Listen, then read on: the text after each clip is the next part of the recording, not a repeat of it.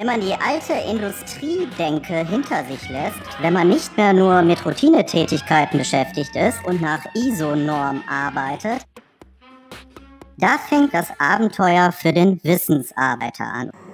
Abenteuer digitale Die zweite Zukunft. Staffel mit Markus Klug. Herzlich willkommen zur zwölften Folge von Abenteuer digitale Zukunft.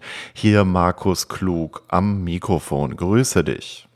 Von Zeit zu Zeit schaue ich mir eine besondere Kunstausstellung an und da nehme ich mir auch wirklich viel Zeit dafür, alle paar Monate mal und sauge dann das ganze Material quasi wie ein Schwamm auf. Also ich fahre dann dahin, manchmal übernachte ich dann auch. Neulich war ich beispielsweise bei der Becher-Ausstellung in Frankfurt, habe dann im Hotel übernachtet, habe mit ganz vielen Leuten mich dort auch unterhalten, habe dort Stunden verbracht. Das waren so die ersten Kunstprofessoren, also ein Ehepaar an der Kunstakademie in Düsseldorf damals. Und da war Fotografie nicht unbedingt eine Kunst. Also das war dann noch was sehr Außergewöhnliches.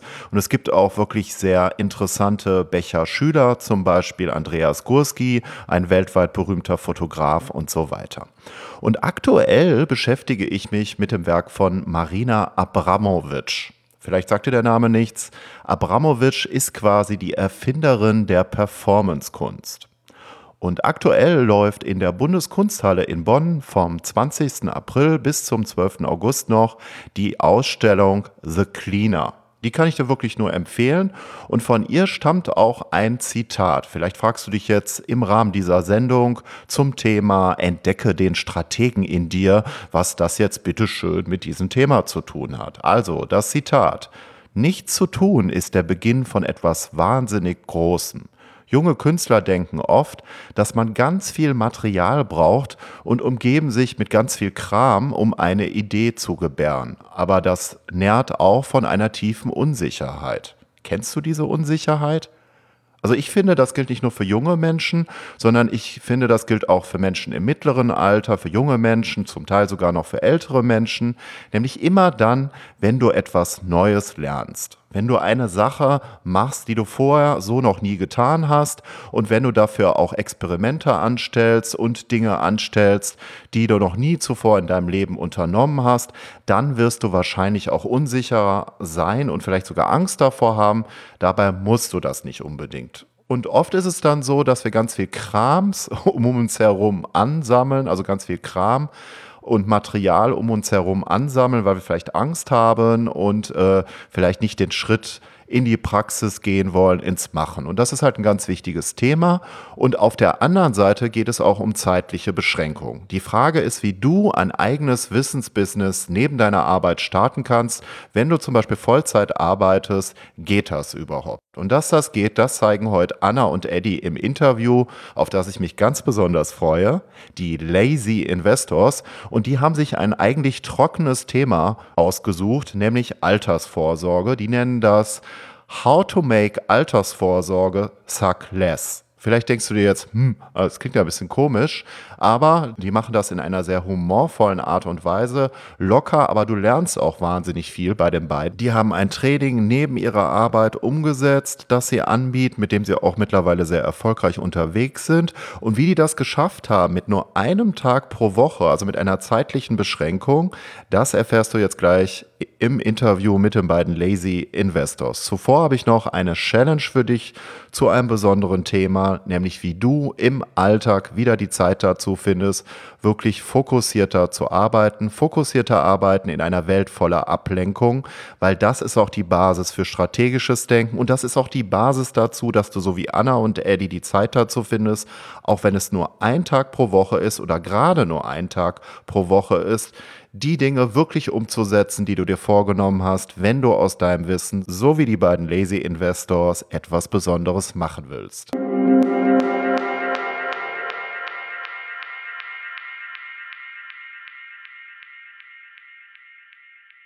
Diese Podcast-Serie ist wie ein Lernabenteuer konzipiert. Es gibt dazu ja auch den Abenteuer Digitale Zukunft Newsletter. Beides gehört zusammen. Und du findest beides auf meiner Website www.markusklug.de. Ich werde übrigens mit C geschrieben. Und heute im Rahmen des neuen Schwerpunkts Entdecke den Strategen in dir habe ich eine besondere Challenge für dich. Ja, dazu musst du einfach auf meine Website gehen www.markusklug.de slash challenge. Und da findest du eine 14-tägige Challenge zu dem Thema fokussierte Arbeiten in einer Welt voller Ablenkung, das Abenteuer Konzentration. Wenn du diese 14-tägige Challenge durchläufst, wirst du mehrere Aufgaben, mehrere herausfordernde Aufgaben gestellt bekommen, wie du im Alltag, im oft stressigen Berufsalltag die Zeit dazu findest, ob als Solopreneur, als Führungskraft oder als fachlich arbeitender Angestellter, dich wirklich auf wesentliche Dinge in der Arbeit zu konzentrieren. Und das ist ja auch die Grundvoraussetzung für strategisches Denken, sich nämlich die Zeit im oft stressigen Alltag dafür freizuschaufeln. Und du findest in dieser Challenge außerdem eine vierteilige Mail-Serie mit zusätzlichen Videoimpulsen, eine Checkliste als Basis und weitere Arbeitsmaterialien.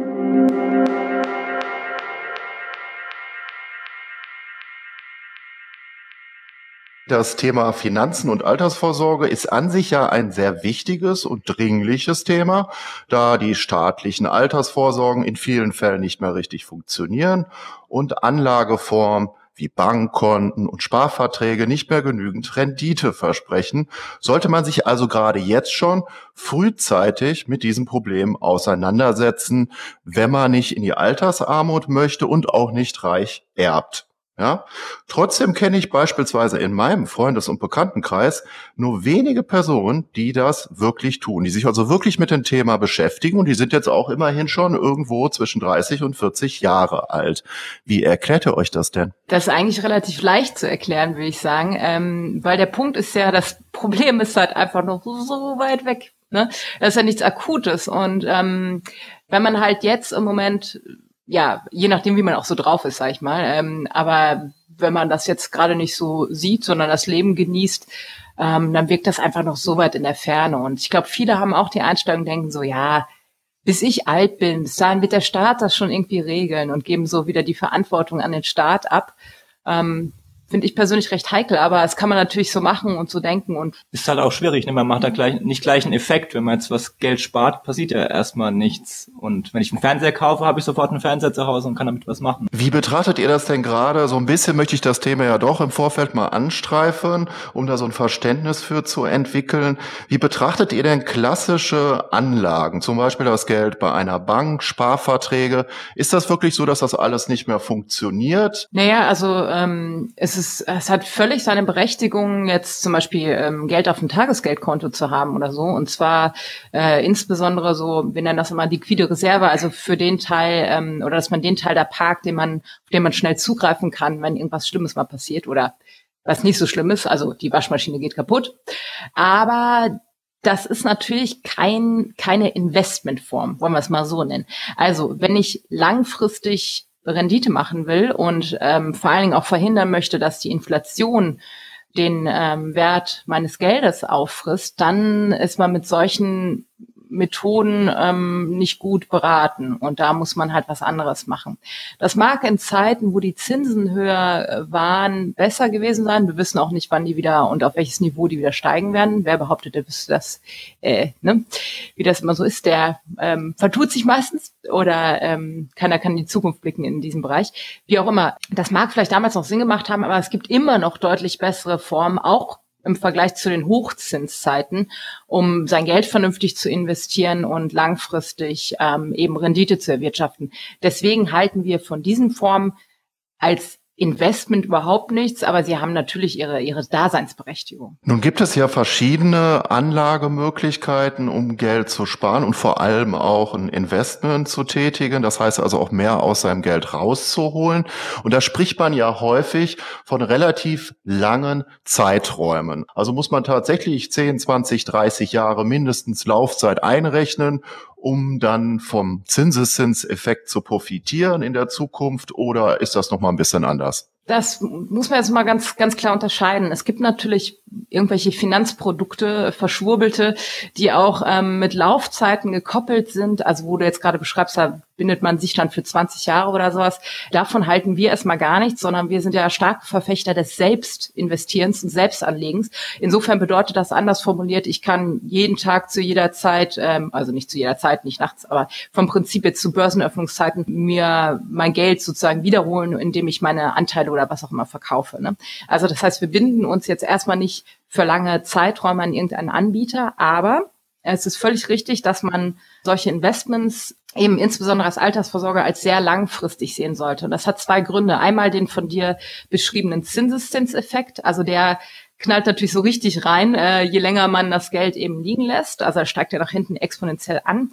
Insofern ist das sehr sinnvoll, langfristig anzulegen. Ähm, ein anderer Aspekt, der aber viel, viel wichtiger ist bei der, bei der Geldanlage, ist ähm, die Schwankungen, die zwischendurch entstehen. Also es ist ja so, wenn man gewisse Rendite haben will, dann muss man auch äh, gewisse Volatilität in Kauf nehmen. Ne? Der Aktienmarkt, das wissen wir alle, es geht rauf und runter. Ähm, zwischendurch gibt's mal harte Krisen, dann gibt's wieder äh, goldene Zeiten, wo man eben hohe Renditen einfährt. Und um all das auszugleichen und nicht zu riskieren, am Ende seines Investmentzeitraums mit weniger Geld dazustehen, ähm, als man am Anfang reingegangen ist, sondern eben einen Plus gemacht zu haben, sollte man mit Blick auf historische Daten eben über lange Zeiträume anlegen. Und bislang war es so, wenn man jetzt mal auf, auf einen globalen oder auf den globalen Markt schaut, ähm, dass man ab einem Zeitraum von 15 Jahren auf jeden Fall eine positive Rendite erwirtschaftet hat, egal wann man eingestiegen ist. Ähm, und das ist so, ja, sozusagen so eine Regel, an die man sich halten sollte, dass man nicht unter einem Zeitraum von 15 Jahren ähm, in irgendeiner Art und Weise zum Beispiel am Aktienmarkt Geld anlegt. Jetzt hast du gerade gesagt, äh, es geht bei euch darum, dass man selbst die Kontrolle über sein Geld behält und selber entscheidet, wann man welche Aktion tätigt. Wie kann man denn von diesem Zinseszinseffekt profitieren? Beziehungsweise wie schafft man es, äh, Geldanlagen in einem Depot anzulegen und von diesem Effekt zu profitieren? Was muss man dafür machen? Äh, wie kommt man dahin? Ganz kurz zusammengefasst ist es so, um bestmöglich einerseits Renditen mitzunehmen, sich aber auch bestmöglich abzusichern äh, und nicht einzelnen Risiken wie einem Branchenrisiko oder einem Regionenrisiko auszusetzen, empfehlen wir einfach, dass man sich ETFs kauft. Das sind sogenannte Exchange Traded Funds, also börsengehandelte Indexfonds. Und die bilden ja irgendeinen Index nach, zum Beispiel einen globalen äh, Aktienindex, den MSCI World oder ähnliches. Und diese ETFs ähm, kann man sich eben kaufen. Und ähm, da ist man ganz selbstständig, also man eröffnet einfach ein Depot und kann dann da eben an der Börse oder an einem äh, Direkthandelsplatz ja so ein ETF stückzahlenweise einkaufen. Und damit liegt es natürlich in der eigenen Hand. Das ist auch nicht sonderlich kompliziert, aber man muss sich einmal gut überlegen, das ist so wirklich dieser initiale Aufwand, wie denn jetzt so das persönliche Portfolio aussehen sollte. Also was bedeutet das denn, wenn ich wirklich global und in verschiedenen Anlageklassen ähm, investiert bin? Welche ETFs brauche ich da? Wie viele sind das? Ähm, welche Anlageklassen? Welcher Region eben? Ähm, das muss man sich einmal gut überlegen und so macht man das. Und ihr erklärt das auch in eurem Online-Training, ne? Da kommen wir gleich noch drauf zu sprechen. Genau, also ähm, darum geht's bei uns im Kurs, aber davor und danach passiert auch noch ganz viel. Also zum einen erklären wir erstmal so ganz grundlegende Sachen dazu, damit man ein bisschen versteht, wie die Börse erstmal so funktioniert und wie Kurse funktionieren und so, damit man halt ja eben genau das Wissen hat, was man braucht, um auch zu verstehen, was man da eigentlich tut. Das finden wir nämlich enorm wichtig. Äh, und zum anderen erklären wir dann auch ganz praktisch, wie man wirklich dann eben einkauft. Also für viele Leute sind das ja so Hemmschwellen. Ne? Dann sagen die ja, okay, ich kann mir theoretisch überlegen, wie so ein Portfolio aussehen soll, aber mit so einem Broker komme ich nicht zurecht. Wie kaufe ich denn jetzt an der Börse ein? Wie geht das denn überhaupt? Und all, all sowas erklären wir dann eben auch. Lohnt sich das eigentlich bei dieser Anlageform, ETS, Sparpläne äh, mit 2000 Euro, sagen wir mal als Beispiel, einzusteigen, das ist ja die nächste Angst, dass die Leute denken, oh, ich muss erstmal mindestens 20, 30.000 Euro zusammen haben, dann lohnt sich das ja erstmal, vorher ja nicht. Was sagt er denn dazu? Also das ist glücklicherweise völliger Quatsch. Wir sagen schon, wenn du im Monat irgendwie 50 Euro zur Seite legen kannst, ähm, dann sammelst du das ein bisschen ne, und, und schiebst das dann immer wieder nach, dann lohnt sich das schon total. Also man kann wirklich mit Kleinstbeträgen loslegen an der Stelle. Und viel, viel wichtiger als die Höhe dieser absoluten Beträge, mit denen man irgendwie anfängt, ist eben der Zeitraum, weil der Zinseszinseffekt halt enorm wichtig ist, man enorm von dem profitiert, je länger man investiert ist. Und da machen zum Beispiel fünf Jahre mehr oder weniger, können da einfach enorm viel ausmachen. Deswegen lieber ganz, ganz früh anfangen mit ganz kleinen Beträgen, als erstmal zu sitzen und zu warten, bis man dann seine tausend von Euros zusammen hat und dann irgendwie groß einsteigen. Also das ist, ist überhaupt nicht so. Man kann mit Kleinstbeträgen da schon super mitmachen. Ihr habt ja Finanzen, Geldanlagen als Thema. Das ist ja erstmal total trocken. Wie wird denn aus diesem Thema ein spannendes, interessantes Thema, wo die Leute vielleicht nicht sagen, oh Gott, nein, da möchte ich mich nicht mit beschäftigen. Nein, habe ich überhaupt keine Lust auf. Ja, das ist wichtig, aber jetzt momentan nicht.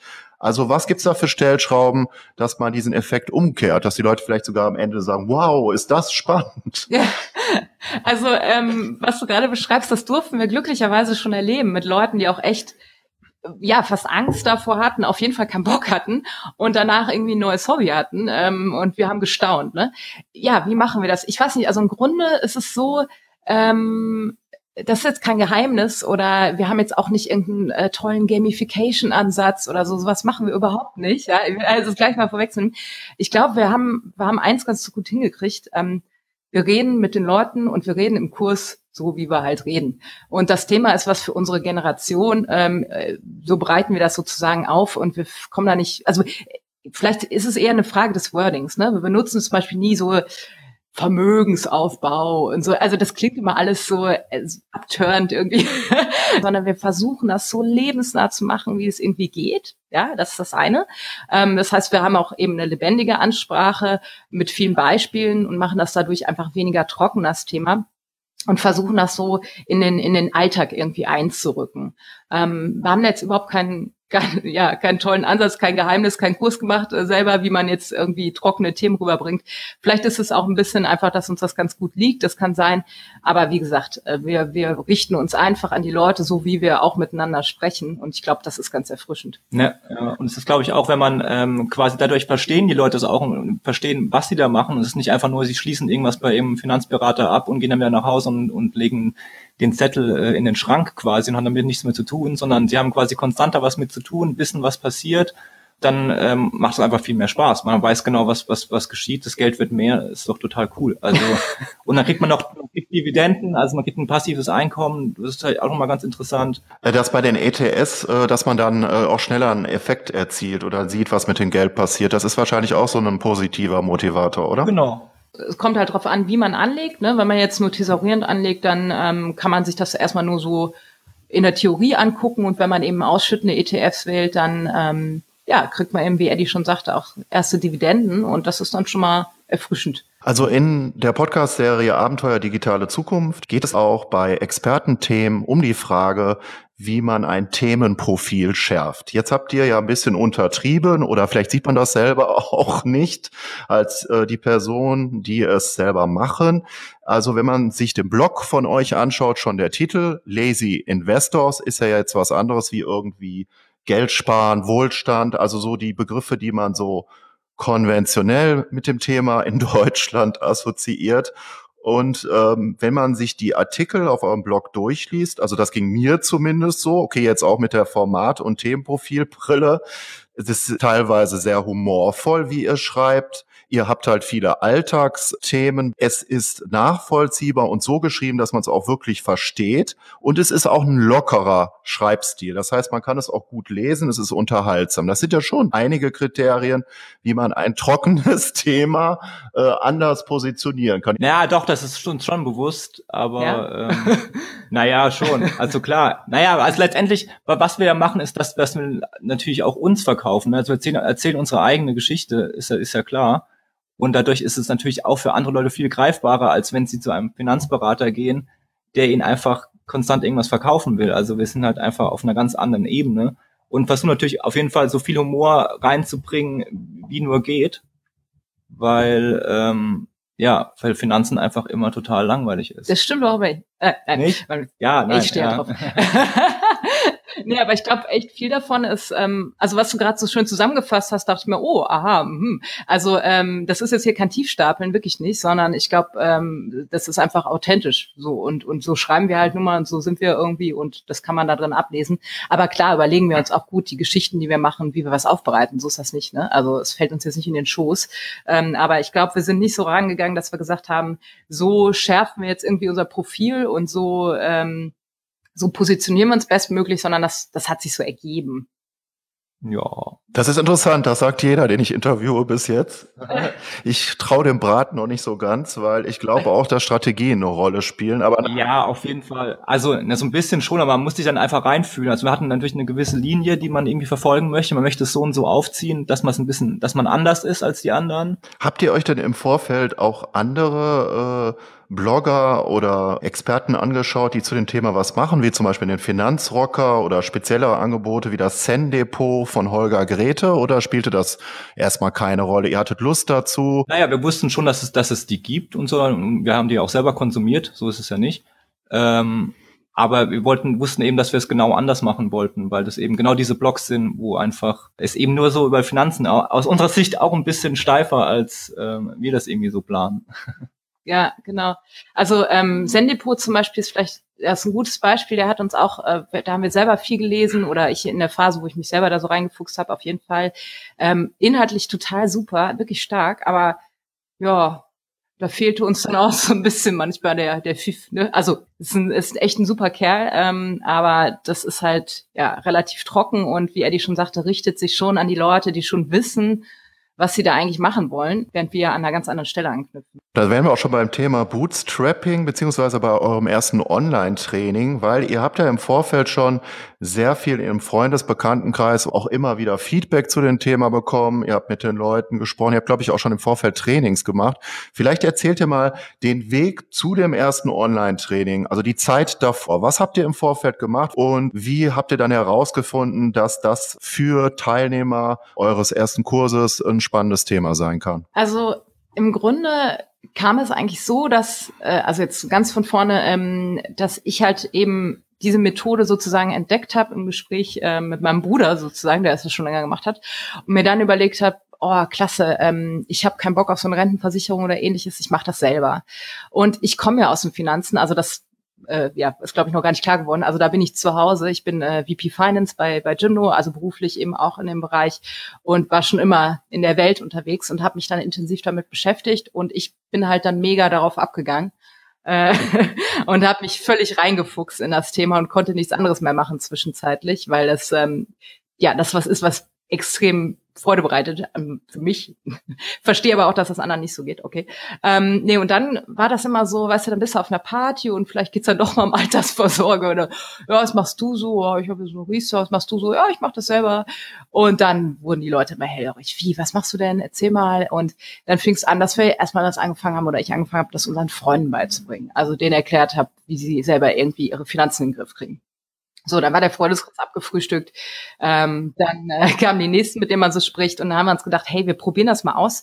Erstmal und geben ein Offline-Seminar, ganz klassisch, und gucken mal, wie das so angenommen wird. Weil wir schon die Idee hatten, dass man damit eben sich auf Dauer auch selbstständig machen könnte. Ja, weil irgendwie klar war, okay, man hat da so Nischenwissen, das sollte man vielleicht irgendwie nutzen. Ja, und dann ähm, habe ich so bei mir im Firmennetzwerk einmal gepostet, wer dann auf das Thema Lust hätte und da was machen will. Da haben sich dann super viele Leute angemeldet und wir haben Offline-Seminare gemacht mit denen. Und das war eigentlich der Schlüssel, wo wir erstmal gemerkt haben, also einmal, das Thema ist von hohem Interesse für die Leute ähm, und wir haben gemerkt, was die brauchen, ja, um, um da durchzublicken und ähm, da reinzukommen, das wirklich selber in den Griff zu kriegen.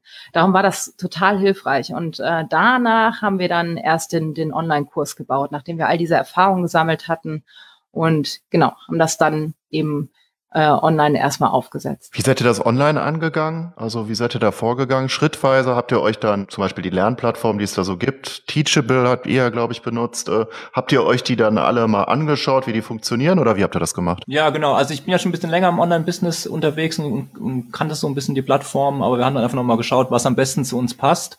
Und da unser Ziel ja äh, Bootstrapping war, also eigentlich möglichst kein Geld auszugeben oder erst Geld einzunehmen, um das, äh, bevor man irgendwas ausgibt, ist dann die Wahl auf Teachable gefallen, weil man da einfach kostenlos anfangen kann. Die haben eine super Usability und ähm, da war das eigentlich perfekt für den Start. Und wir haben auch beim Online-Kurs genauso angefangen wie beim Offline-Kurs. Wir haben erstmal geguckt, ob Leute Interesse haben für den Online-Kurs auch, weil es dann trotzdem mal was anderes, ob es ein Online-Kurs ist oder ob es ein Offline-Seminar ist. Und ähm, haben dann auch gemerkt, dass das, dass das funktioniert, haben dann Webinare gegeben um die Leute in den Kurs zu kriegen. Ihr habt ja zwei Dinge auf eurem Blog. Ihr bietet eine kostenfreie Challenge an. Ich weiß nicht mehr ganz genau, 21 Tage. Könnt ihr gleich nochmal was zu sagen. Andere Geschichte ist das Webinar. Das ist dann beides, um Lead zu generieren und die Leute dann zu dem äh, Kurs zu bringen. Oder wie ist das angedacht? Genau, so ist das geplant. Also das Webinar ist einfach kostenlos. Da können die Leute also sich informieren ähm, über das ganze Thema. Anna gibt da ganz viele äh, Wissen schon preis und erklärt, wie alles funktioniert. Und ähm, am Ende haben die Leute eben die Wahl, entweder sie ähm, recherchieren jetzt selber, wie wir es auch gemacht haben, oder Sie können eben den Online-Kurs buchen und können auf dem schnellsten Wege das Thema ja, für Sie abhaken. Bei der Challenge, was macht man da zum Beispiel? Ja, da haben wir verschiedene Sachen, die wir auch bei uns im, also das sind alles persönliche Dinge, die wir auch selber schon ähm, entweder ausprobiert haben oder auch regelmäßig machen. Die Challenge nennt sich Good Life Challenge und das sind einfach so ein paar Sachen, wo man sich so ein bisschen herausfordert, sage ich mal, oder ein bisschen mehr ja, Mindfulness, Bewusstheit in den Alltag bringt. Also vielleicht, ähm, um das mal in den Kontext zu rücken, das ist halt basiert halt mehr auf den Themen unseres Blogs. Das heißt, wir sind da nicht fokussiert auf irgendwie ja, ETFs kaufen oder sowas, sondern es geht halt wirklich darum, äh, um diese Themen Geld, Freiheit und Glück, ja, und wie hängt das alles zusammen. Und deswegen ähm, zum Beispiel geht es einmal darum, irgendwie zu sehen, dass man sehr wenig Geld braucht, um ein gutes Leben zu führen tatsächlich. Da haben wir verschiedene Challenges, die so ein bisschen darum gehen.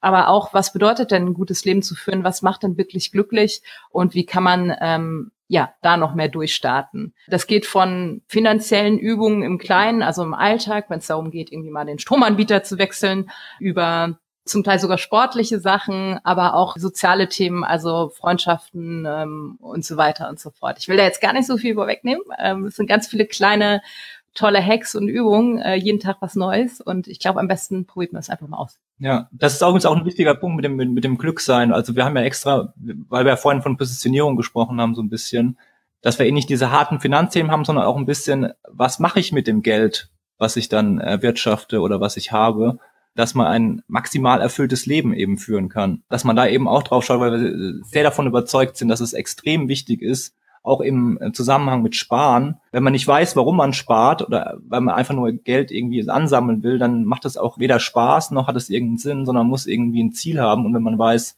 so und so viel Geld macht mich glücklich, kann man sich, glaube ich, viel besser mit dem Thema arrangieren. Vielleicht mal zu eurem Hintergrund. Ihr macht das ja äh, nebenbei.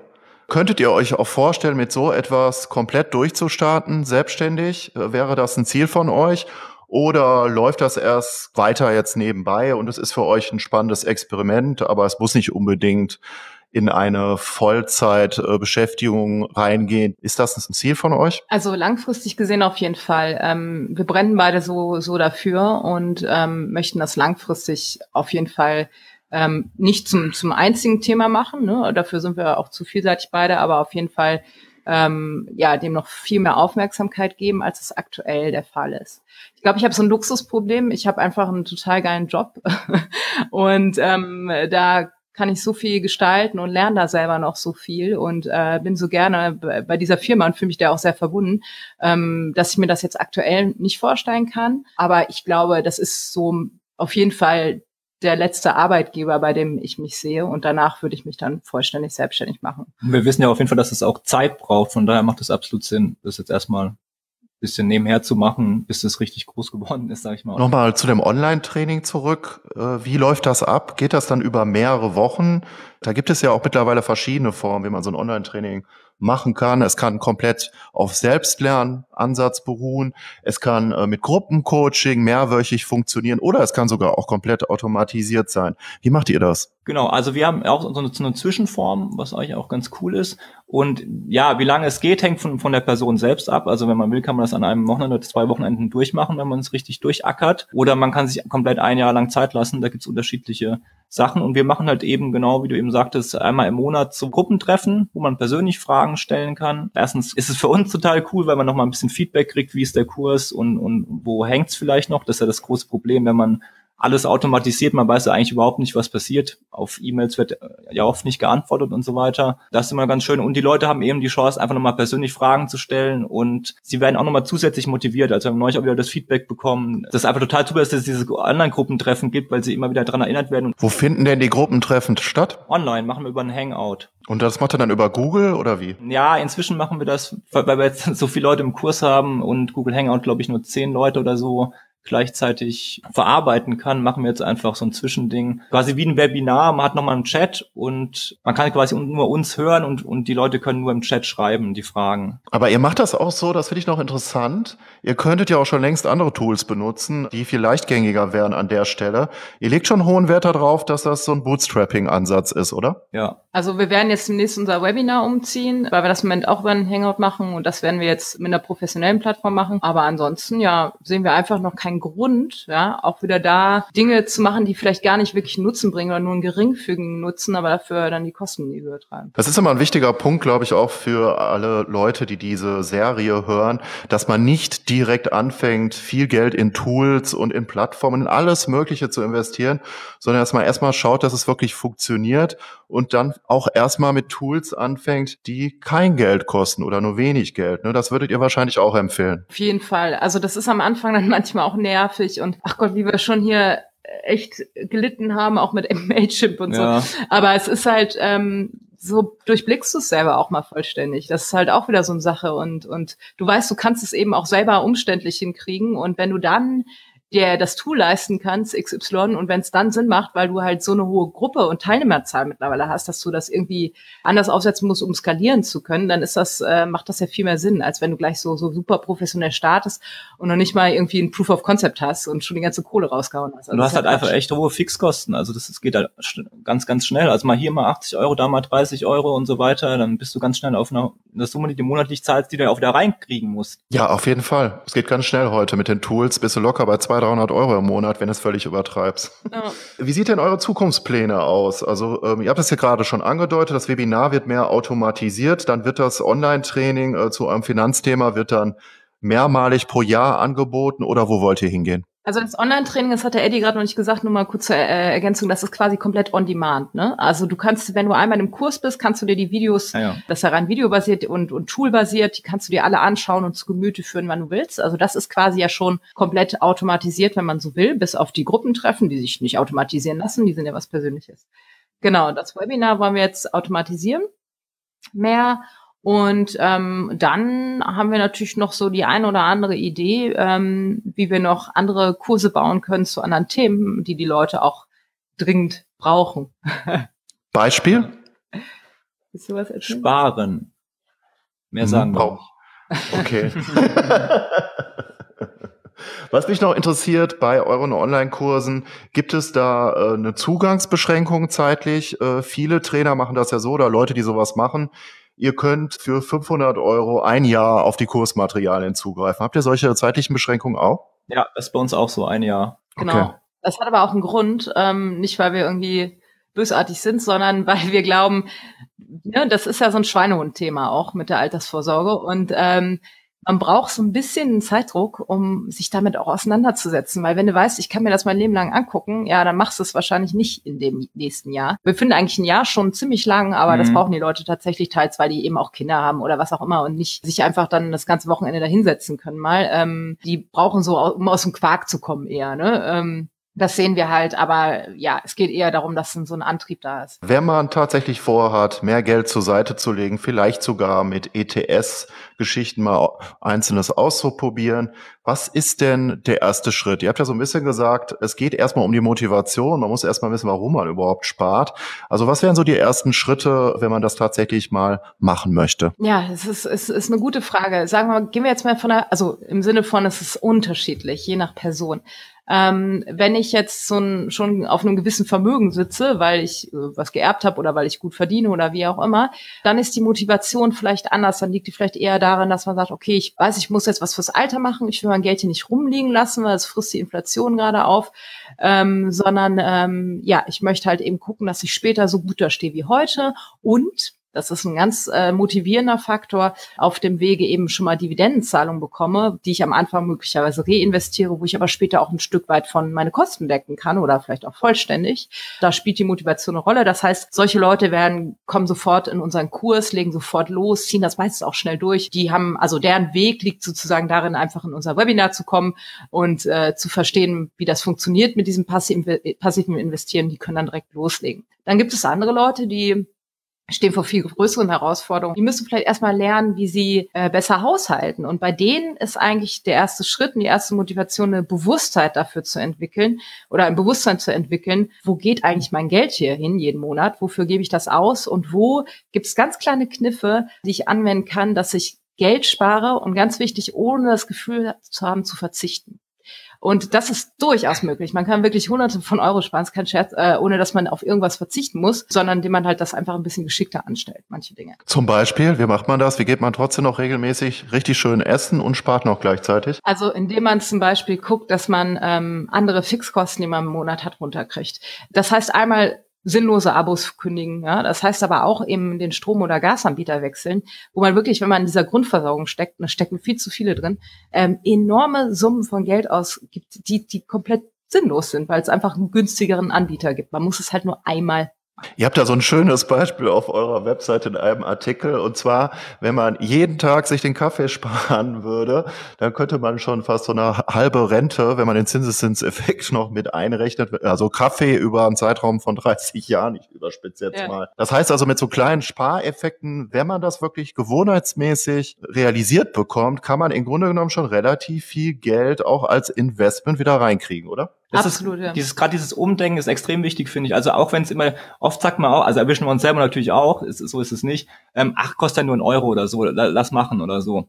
Wenn man halt das schon so verinnerlicht hat, okay, es kostet nur ein Euro, das kann man immer machen, dann gibt man halt konstant andauernd irgendwo ein Euro aus und das summiert sich einfach. Und vor allem auf diesem Wege lernen, das Leben wird da irgendwie schöner und nicht schlechter. Das finde ich auch nochmal wichtig. Also ja. nicht das Gefühl, oh, jetzt gönne ich mir nichts mehr, ganz im Gegenteil. Ich glaube, wir haben das Gefühl, wir gönnen uns die ganze Zeit ganz viele tolle Sachen, weil wir aber eben dieses Bewusstsein entwickelt haben und dann auch unterscheiden können, das hier jetzt, dieses, weiß ich nicht, äh, T-Shirt, macht mich das jetzt glücklicher oder nicht? Ne? Also äh, das kann man halt lernen und ähm, ja, sich Antwort dahin entwickeln. Macht's nicht, genau. Ich finde, das ist so ein Balanceakt. Also mir fällt das schwer. Ich konsumiere doch regelmäßig, muss ich sagen. Also wenn ich mir jetzt sage, äh, ja, Markus, jetzt verzichtest du einfach jeden Tag auf den Kaffee, um das Beispiel mal zu nehmen, dann wird das so bei mir nicht funktionieren. Aber wenn ich mir zum Beispiel sage, ah, ich habe jetzt mit ETS schon mal rumexperimentiert und auch schon mal da so Effekte erzielt, zum Beispiel, dann sagt mir mein Gehirn, oh, das macht ja richtig Spaß, spielen magst du gerne. Du warst ja schon äh, äh, Pferdewetten machen, das habe ich mal ausprobiert, das fand ich total witzig, hat mir Spaß gemacht. Also ich will darauf hinaus, ihr versteht das, so ähm, von dem einen Thema ins andere kommen. Das heißt, dann sagt man nicht, ich spare jetzt jeden Tag das Geld, sondern wenn ich da spare, kann ich da wieder was machen. Also wisst ihr so, dass man vielleicht zu einer anderen Motivation auch kommt, wenn das eine nicht direkt funktioniert, weil Gewohnheitsänderung, ganz ehrlich, ist das Schwierigste, was es gibt. Auf jeden Fall.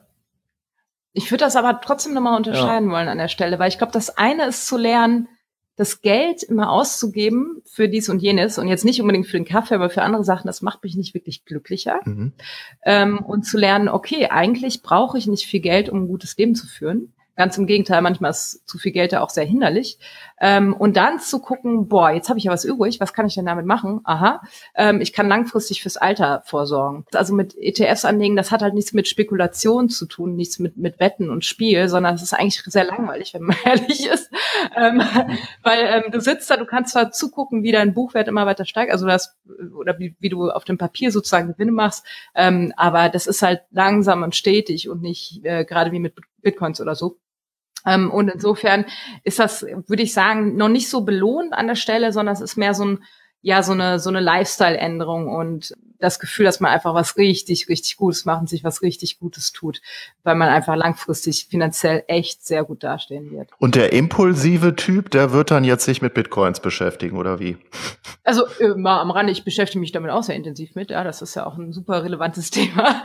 Ähm, aber der impulsive Typ, der, solche Leute haben wir auch im Kurs und das ist immer sehr lustig, die, du merkst so, das juckt denn in den Fingern, ne? Also den mit den ETS, das ist so langweilig und das machen die dann und dann sagen wir immer, pass auf, nimm dir ein bisschen Spielgeld. Und dann nehmen die halt sich irgendwie kleine Beträge und damit probieren die sich dann aus und äh, kaufen sich dann Einzelaktien von Tesla und keine Ahnung was und investieren in eine Kryptowährung, die es gibt und probieren sich da aus, lassen da ihren Spieltrieb, ihren Gamble-Trieb irgendwie raus und machen den ganzen Rest aber mit dem, mit dem großen Geld sozusagen in der langweiligen Altersvorsorge.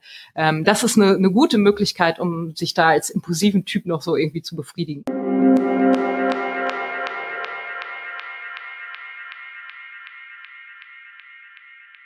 Damit wären wir auch schon wieder am Ende von Abenteuer Digitale Zukunft angelangt. Hier Markus Klug am Mikrofon.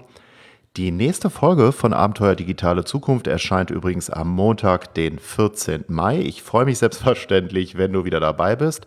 Und das Thema was ist ein skalierbares Business mit Wissen und wo macht Automatisierung Sinn? Also wann solltest du automatisieren und wann macht Automatisierung eher keinen Sinn? Im Kern hast du zwei Möglichkeiten, Skalierbarkeit in deinem Business zu erreichen. Erstens, du automatisierst wiederkehrende Prozesse. Zweitens, du delegierst wiederkehrende Aufgaben an dein Team. Solltest du ein Team haben. Falls du jetzt an einen sogenannten Productized Service denkst, liegst du richtig. Darüber haben wir auch schon einmal in Episode 10 gesprochen. Entdecke den Strategen in dir, der Weg zum smarten Experten und was gar nicht geht. In der nächsten Folge, in Folge 13, steigen wir noch einmal tiefer in diese Materie ein und zwar im Doppelinterview mit den beiden Experten Christian Gurski und Mike Pfingsten, die sich bestens mit dieser Materie auskennen. Dabei geht es um die Chancen und Grenzen der Automatisierung, wenn du aus deinem Wissen im Internet ein Business machen willst. Ich freue mich, wenn du wieder in der nächsten Folge dabei bist. Dein Markus Klug. Wie sieht die neue Kunst des Arbeitens aus? Wie wirst du zum smarten Experten? Bleibe am Ball, es bleibt spannend und höre die nächsten Folgen von Abenteuer Digitale die Zukunft. Zweite Staffel mit Markus Klug.